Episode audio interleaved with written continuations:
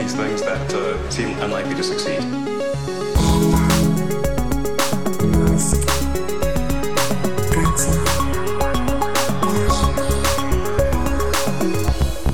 Todos, episodio número 50 de Elon. La verdad es que tendríamos que haber preparado antes algo para celebrarlo, pero es que no tenemos nada. Es un Nada, episodio el- normal y corriente. El ritmo, el ritmo es apabullante. De todas formas, ya, bueno, a ver, que también estás en Cupertino, también estás en churros y chocolate. Eres un podcaster experto, ¿no? Sí, la verdad es que sí, me introdujiste tú hace un año y medio en esto del podcasting y fíjate, ahora tengo tres podcasts. ¿Ves? Pues fíjate, es que no se puede parar. En fin, chiquitines, vamos a comentar porque hay un montón de cosas. Elon estuvo la semana pasada en Alemania, obviamente tenemos que comentarlo. Los memes han sido bastante desgarradores en todos los sentidos. Y sobre todo yo creo que lo más interesante fue el vídeo que publicó lo de Volkswagen, porque si Tesla es muy lista en medios sociales y aprovecha muy bien, ¿no? Para coordinarse con los aficionados, digamos, los grandes entusiastas, moverles, indicarles lo que tienen por dónde moverse, ¿sabes? Un montón de cosas de comunicación oficial de Tesla. No salen desde los canales oficiales de Tesla, sino que se las cuelga a un selecto grupo, ¿no? De, de personas. Están, eso, eso es muy inteligente. Pero Volkswagen no son tontos y aprovecharon que el propio Elon fue a vigilar, ¿no? A ver cómo estaba evolucionando la fábrica de Berlín, a firmar algunos papeles, obviamente esto ya está eh, bastante, bastante avanzado, y publicaron un vídeo, porque, oye, dice Herbert Díez, oye, pásate, ya que estás aquí en, en Wolfsburgo, en el aeropuerto este de Wolfsburgo, con tu jet privado, pásate, te llevamos el ID3, te llevamos el ID4 y te das una vuelta, ¿no? Sí, de hecho no se sabía nada de esta reunión, no, estaba en, ninguna agenda, Elon no comentó nada en Twitter, fue una cosa que publicó el equipo de Herbert Diess, este antiguo CEO de Volkswagen, que sigue, bueno, sigue como presidente de la Junta, ¿no? En su LinkedIn y luego eh, el Volkswagen lo retuiteó en su cuenta principal, que es un vídeo, como tú dices, de Elon conduciendo un ID3, que por cierto, un poco crítico él, o sea, dice Diess en, en LinkedIn que, que, fue bastante crítico con, con el par motor del coche a velocidades más altas, ¿no? Pero dice, le dice 10, a ver, eh, no hay necesidad de que el coche despegue aunque estemos en un aeropuerto, ¿eh? que esto no es un deportivo, y lo invita a probar el Porsche Taycan. no sé si eso a él le... le ha rascado. No, le a ver, es que esto es, exacto, a ver, desde nuestro amor para los coches eléctricos, Obviamente un ID3 no va a estar a la par en aceleración, en velocidad punta que un Model 3, obviamente. También es cierto que cuesta la mitad. Entonces, un ID3 es mucho más Zoe que, que otra cosa, ¿no? Pero yo creo que, que el, el, ID3 va a vender mucho. Y aparte, esto sí que fue un poco viral, ¿no? De, y, y la relación entre Herbert y, y Elon es relativamente especial más allá de la cordialidad pura, etcétera, yo creo que, que sí se, se tienen un, respeto y se miran ojo a ojo, ¿no? Sí, eh, DSS que como que vio venir lo que iba a pasar con el eléctrico antes que otros eh, viejos mastodontes de, de, la industria, ¿no? Entonces yo supongo que Elon le tiene cierto respeto. No, claro, y con eso, como con el Taycan, que también es de Volkswagen, le dicen, oye, si quieres velocidad, ponte este, que ya nos hemos estado riendo en Nürburgring y en no sé cuántos circuitos con las pruebas con el Taycan para arriba para abajo, ¿no? Que lo hemos comentado hmm. hasta la saciedad. Que por cierto, el cofundador de SpaceX, eh, Tom Muller, que ya no está en SpaceX, bueno, está como consejero, se Ajá. acaba de comprar un Porsche Taycan y lo ha compartido en, en Twitter. Bueno, yo le, le, tengo echado un ojo siempre a esa cuenta porque es muy interesante. Se ve que este hombre dice lo que le da la gana. Claro, es que los Porsches son mucho Porsche, ¿no? Eh, también recordamos que eh, Bill Gates había cogido un Taycan, no sé qué, y se había chinado el propio Elon. Y es que ah, al final es lo que hay, tío. El Model S está guay, pero un Porsche hmm. es un Porsche. Tío. Bueno, ahora hablaremos de, de, Bill Gates porque ha habido otro tema con él. ¿Otra y, vez? Y los camiones. pero bueno, para acabar con el ID3, que fue el que condujo, el, el, el ID4 estaba ahí detrás, pero no, no llegó a probarlo. Eh, sí que le hacía preguntas en plan, eh, ¿tiene esto reconocimiento de carril? No sé qué, no sé cuánto. Y el otro contestaba, sí, la mejor tecnología alemana de mantenerse en el carril. Y luego diciendo, bueno, tiene bastante bien el, eh, la dirección, ¿no? Así que eh, eh, opiniones un poco mezcladas de Elon al bajarse el ID3, pero yo creo, yo creo que lo dejó impresionado.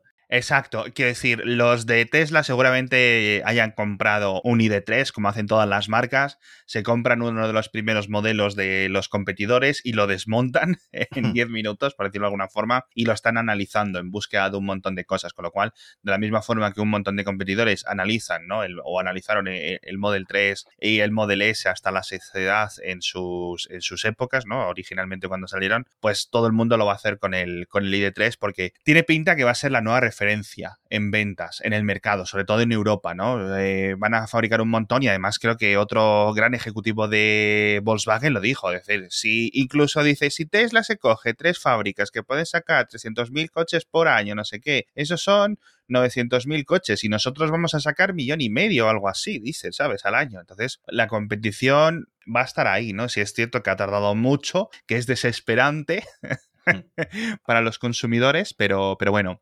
Por cierto, en esta fábrica de Berlín, en principio, que es de donde se va a fabricar el Model Y europeo, el, que vamos a poder conducir eh, los que íbamos por estas zonas, va a venir con un rediseño estructural, ¿verdad? Eh, bueno, esto es una cosa que ya se esperaba porque de hecho ya del Model 3 al Model Y hubo un salto eh, donde en la parte trasera del Model 3 tenía unas 70 piezas, el Model Y viene en dos piezas, pero ahora están hablando de un cuerpo unibody. Sí, como los MacBook, ¿no? A mí me recuerda todo eso.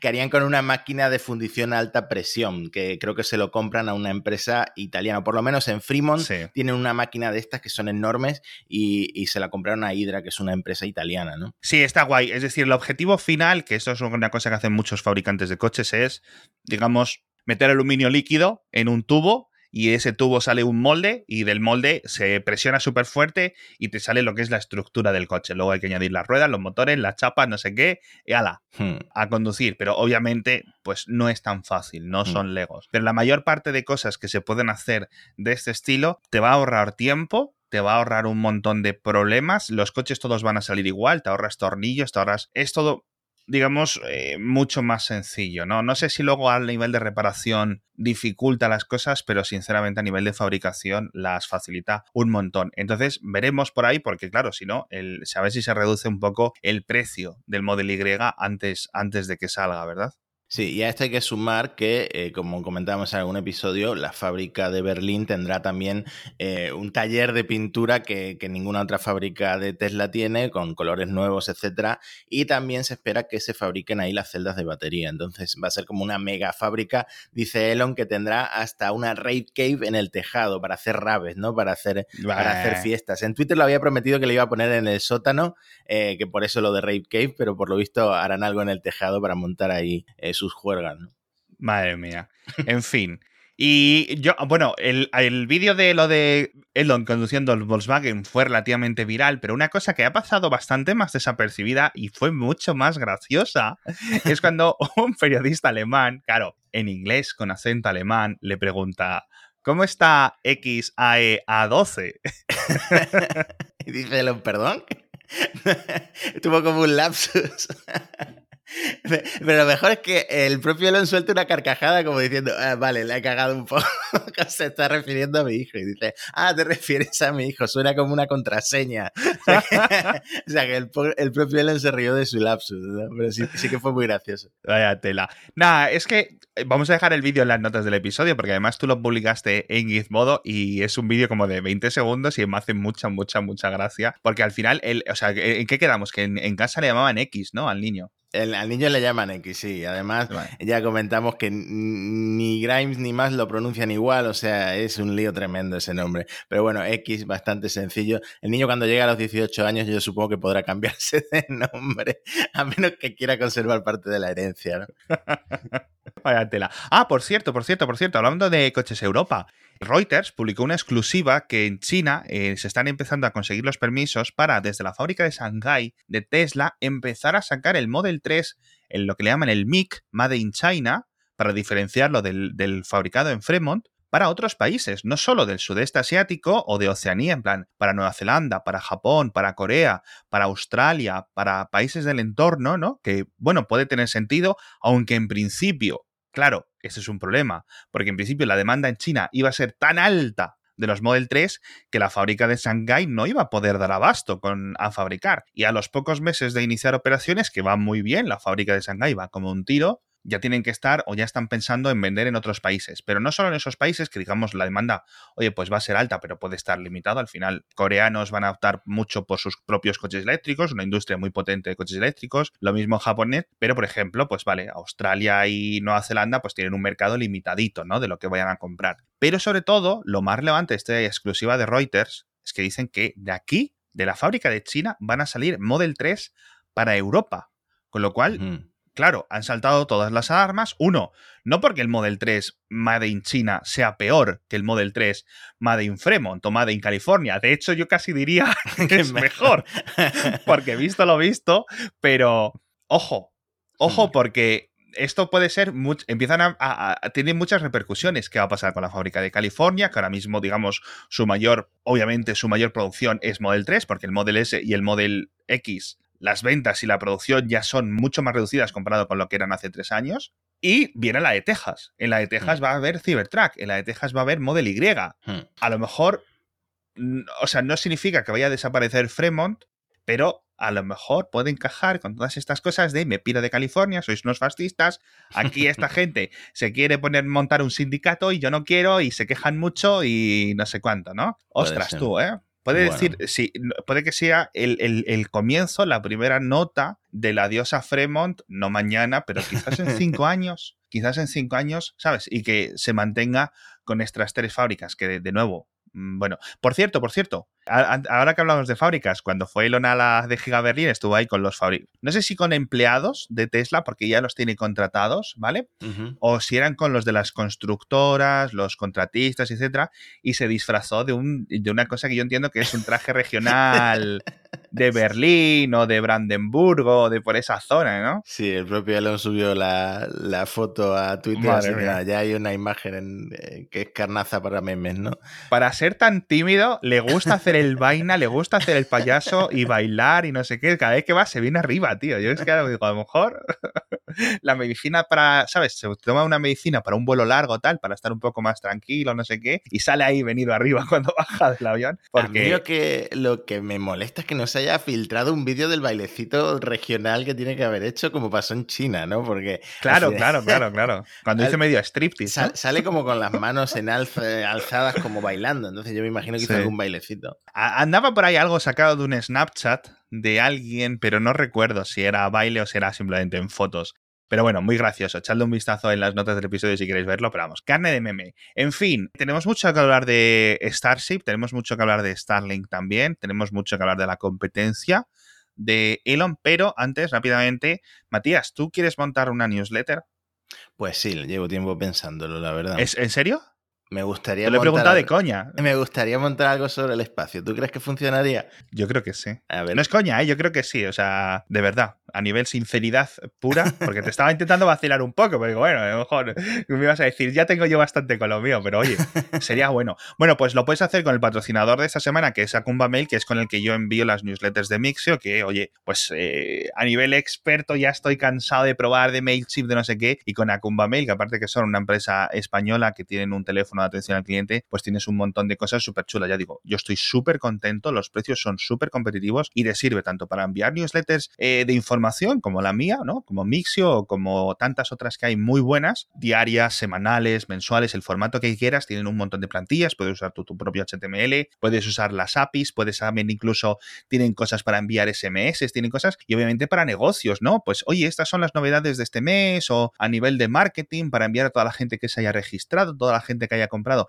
en tu negocio, tienes un montón de cosas y un montón de integraciones en Acumba Mail. Y además, obviamente, los, por ejemplo, quieres iniciar tu newsletter, Matías, del espacio. Los 250 eh, suscriptores te van a salir gratis, no te van a cobrar, con lo cual eso está muy bien porque te ayudan a levantar el vuelo. Ojalá llegues pronto al nivel de Mixio, te lo digo para que gastes, porque son 80 euros o así lo que me cuesta enviar newsletters. Y claro, eso es un gasto porque es un muy buen servicio lo que hace acumbamail.com, pero con el descuento MIX50, con el código MIXX50, te hacen eso, 50% de descuento en las dos primeras facturas, que no está nada mal.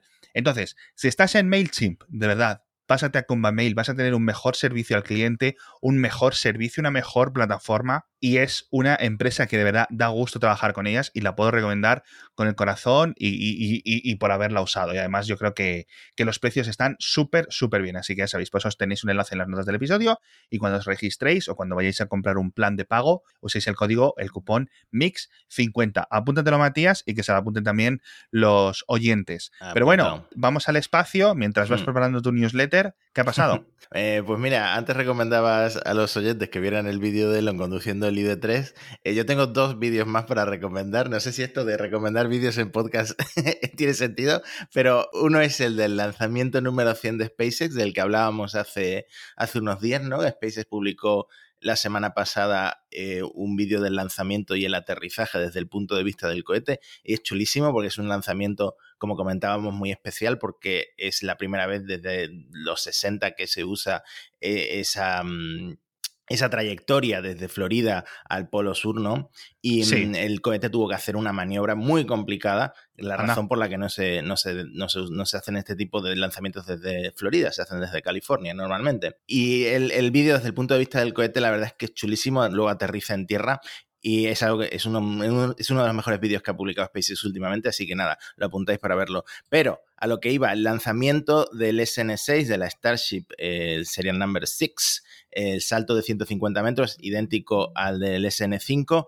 perfecto, yo diría que incluso mejor. Ya comentábamos que tenía un único motor Raptor, que normalmente debería haber más, y entonces tiene que hacer, pues, con este gimbal, con, eh, tiene que posicionar el cohete muy bien para mantenerse no en el aire, y es un vuelo muy limpio, muy perfecto. Pero yo creo que la noticia aquí, que ya lo ha confirmado además Elon en Twitter, es que el SN8, la Starship número 8, está casi lista y va a ser el primer prototipo de tamaño real eh, que no sea una maqueta como ese primero que presentaron, eh, que tendrá tres motores montados, tres motores Raptors montados, vendrá con el cono de arriba y con las superficies aerodinámicas, ¿no? que son esas alas móviles que le permitirán aterrizar y será el que haga con suerte, dentro de unos días lo veremos, el, vuelo de 20 kilómetros de altura, ¿no? antes del primer vuelo orbital. O sea que eso sí que va a ser espectacular y que espero seguirlo en directo, ojalá sea una hora, una hora aceptable para estar despierto. Y, mm, y ocurrirá pronto porque porque es que la, fábrica de, Boca Chica yo creo que está eh, a máximo rendimiento ahora mismo. Están acabando Starships más rápido que nunca. han construido un muro que la verdad no sé por qué lo han hecho, si es para evitar... Eso te iba a decir. No sé si es para evitar que se grabe desde fuera, no lo creo, a lo mejor quieren ocultar, eh, ¿cómo decirlo? Pues tienen ahí todo un poco por medio, quieren ocultar algo, eh, pero yo creo que eh, los directos, esto que hace la gente que vive en Boca Chica, queda muy poca gente en Boca Chica, pero está nuestra corresponsal Boca Chica Gal y hay alguno otro que hace, que hace directos, yo creo que eso seguiremos viéndolo sin problemas, ¿no? Porque además, desde cierta distancia, el despegue se ve perfectamente. Lo del muro tuvo un poco de dramilla por Twitter, por YouTube esos días que se estuvo poniendo, no es un muro en plan la muralla de, un castillo, es algo ligeramente, pues unos 3, 4 metros de altura, tampoco es algo, eh, o sea, si te pones desde lejos vas a poder seguir viendo los cohetes, obviamente los cohetes quedan por encima de todo eso, pero decían que puede ser un poco para evitar el polvo, para evitar temas de los huracanes, también decían que claro, eso, esa, esa zona de Texas, pues no es un buen sitio para que se te inunde, porque además obviamente está muy cerca de la costa. Y también podría ser temas simplemente de especificaciones, como decías tú, no es en plan que no te vean los youtubers, sino que no te vean los chinos y los rusos ver qué estás haciendo, ¿no? Y alguna cosa del transporte, de la colocación de los motores, porque obviamente los motores no se fabrican en el aire libre, ¿vale? Se fabrican en zonas muy secretas, pero hay un montón de certificaciones aeroespaciales de Estados Unidos, obviamente, por ejemplo, pues no pueden trabajar extranjeros en este tipo de compañías, ¿no? Pues aunque tú quisieras, Matías es el mejor eh, ingeniero aeroespacial, pues no podrías trabajar allí, ¿no? Tendrías que nacionalizar, como los nazis en los en el 1946 cuando se iban a la NASA. Y ya que menciona, ya que mencionas a los chinos, yo creo que son los que más cerca están de alcanzar lo de los cohetes reutilizables que, entre comillas, eh, ha inventado SpaceX, tienen ya hasta su barcaza para aterrizar en el mar. Ah, sí. Así que sí, bueno, pero también se filtró un vídeo. De De un están cohete- aterrizando en las escuelas, lo que he visto. Eso te iba a decir, que lo comentaste en el mixio. el cohete estrellándose con un- una humareda de vapor tóxico por, por una Sí. escuela pública, así que nada. El, el tema, lo que seguimos, seguimos con el Starship, perdona. Creo que lo habíamos comentado, ya tienen también el primer motor Raptor de vacío que es enorme, o sea, la, la diferencia está particularmente en la tobera, que es la parte de abajo, el escape, digamos, que lo hacen muy grande por tema de eficiencia, pero bueno, ya la tienen fabricado, supongo que ahora estará yendo hacia Boca Chica para hacer alguna, no, todavía no va a haber vuelos orbitales, pero para hacer alguna prueba quizá de encendido. Y bueno, la- a pesar de la diferencia de tamaño, no tiene mucha más potencia, simplemente un tema de eficiencia para, para que el motor sea más eficiente en el vacío.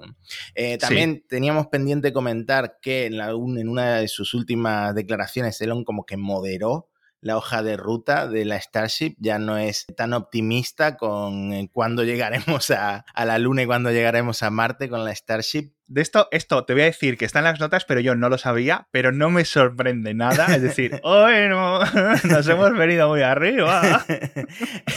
Dice que, que no espera vuelos orbitales hasta 2021, así que Bueno. nada, el de 20 kilómetros será el, eh, el- quizá El el, que más último, alto el llega, último ¿no? que veamos en 2020. Vale, Y, es un retraso yo creo que esperable, vale. Y sobre todo, yo creo que es lógico, reconoció que la Starship tiene que lanzar cientos de misiones con satélites Cientos. wow. antes de poner gente a bordo, ¿no? Porque tienen que Ya. demostrar que este tanque de acero inoxidable. Se nos olvidó comentar que el muro es de acero, reutilizando lo- el acero que le va sobrando o, o de, o de todos los. Grande Elon. De todos los prototipos, de todos los prototipos que han ido desechando, ¿no?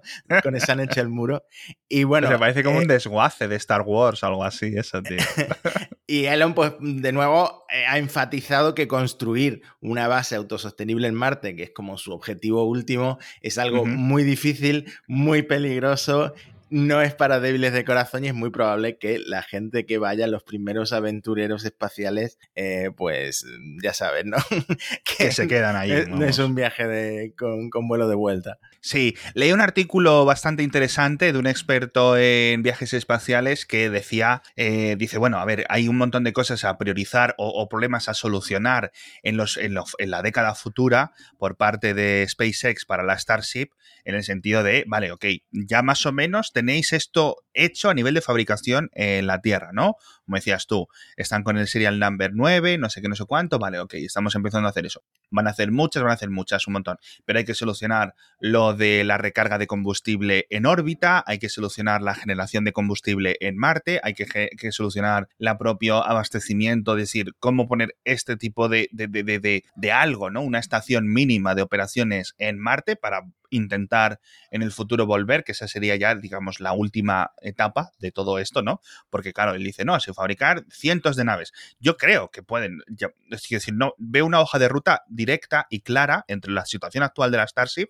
y el fabricar cientos de Starships para lo de los satélites o para que se queden en órbita o para hacer un montón de cosas o para que en el futuro se meta gente y se meta carga y se envíe a Marte sin ningún problema. Yo eso lo veo, o sea, veo cómo puede ver con sus problemas, pero veo una solución, veo una vía recta, como por ejemplo a lo mejor no veo Neuralink, por ejemplo, ¿no? Pero claro, ya temas de Marte, etcétera, esos son problemas de décadas y décadas, lo que, puede quedar. Décadas y que necesita financiación de, de los gobiernos. Vaya, que los gobiernos primero tienen que confiar en la Starship.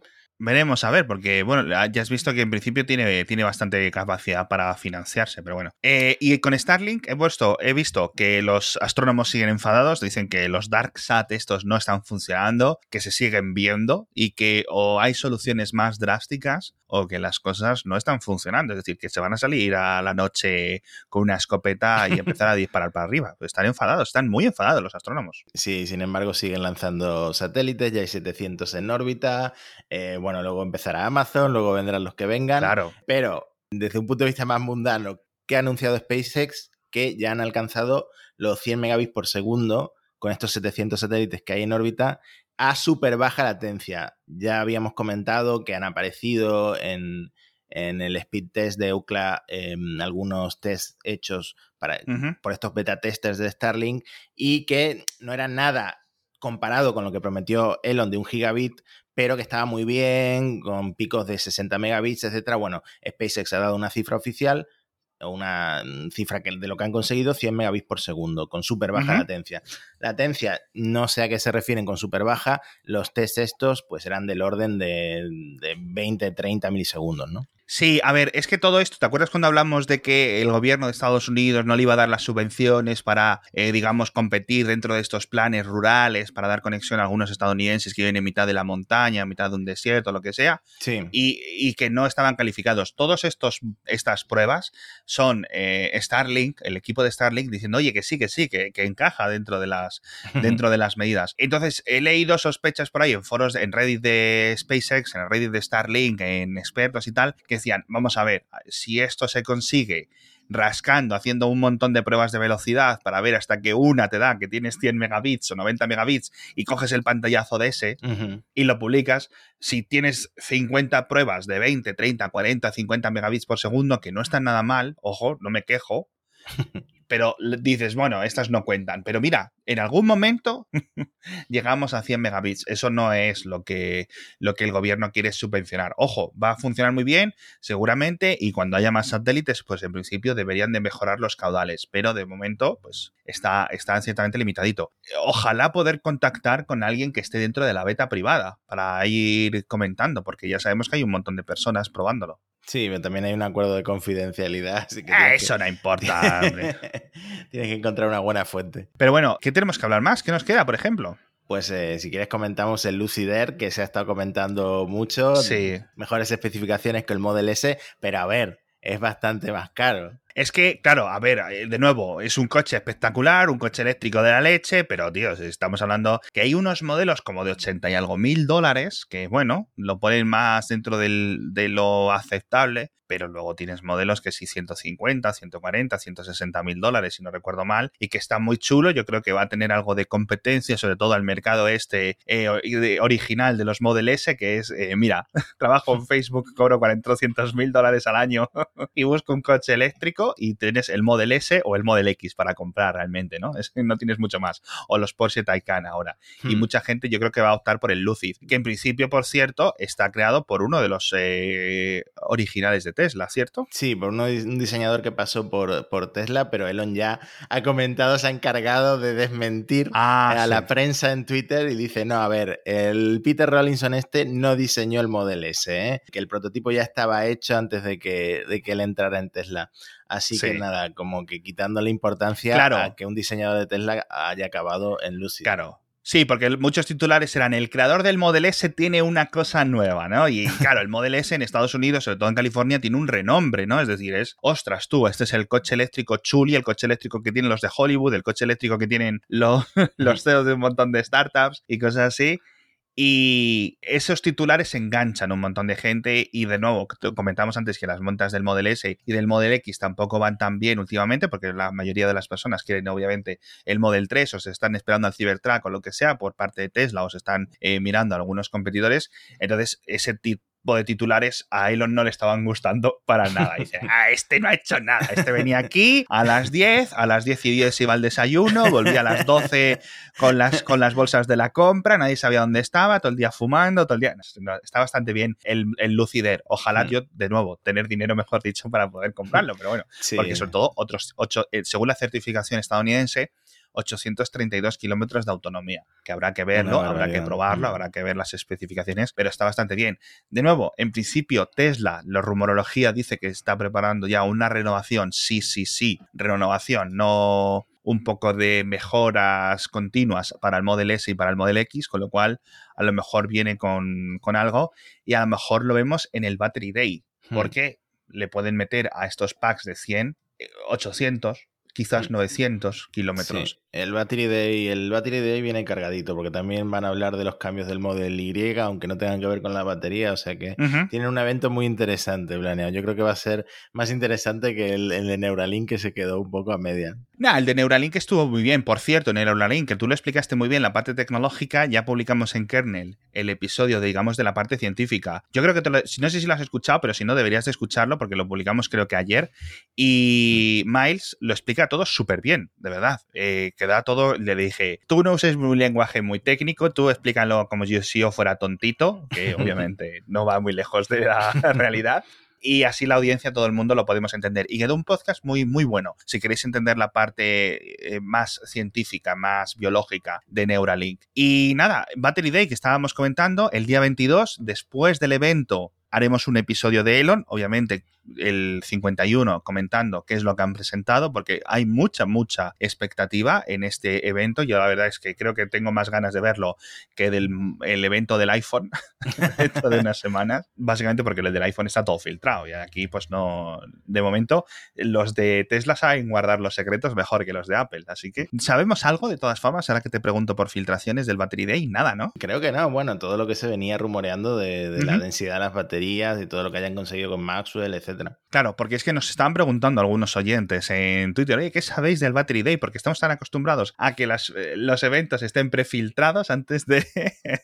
de, ocurrir que, nada, nos toca, nos toca esperar, ya digo, día 22, con lo cual eh, unas horas después o quizás el día 23 tengamos el episodio. Así que nada, muchísimas gracias Matías, muchísimas gracias a todos los oyentes, muchísimas gracias a Pumba Mail por patrocinar esta semana. De verdad, echarle un vistazo a las notas del episodio, pero si queréis apuntaros en Acumba Mail, código MIX50, MIXX 50 y si no, pues ahí tenéis en las notas del episodio también todos los enlaces a los vídeos que hemos comentado, los competidores y un montón de cositas. Y gracias a todos los que han llegado al episodio 50 y si os habéis perdido alguno, vais atrás y lo, y lo escucháis. ¿eh? Porque vamos a pasar, vamos a pasar, vamos a hacer un examen. en el episodio 22, Matías dijo... Hasta la próxima.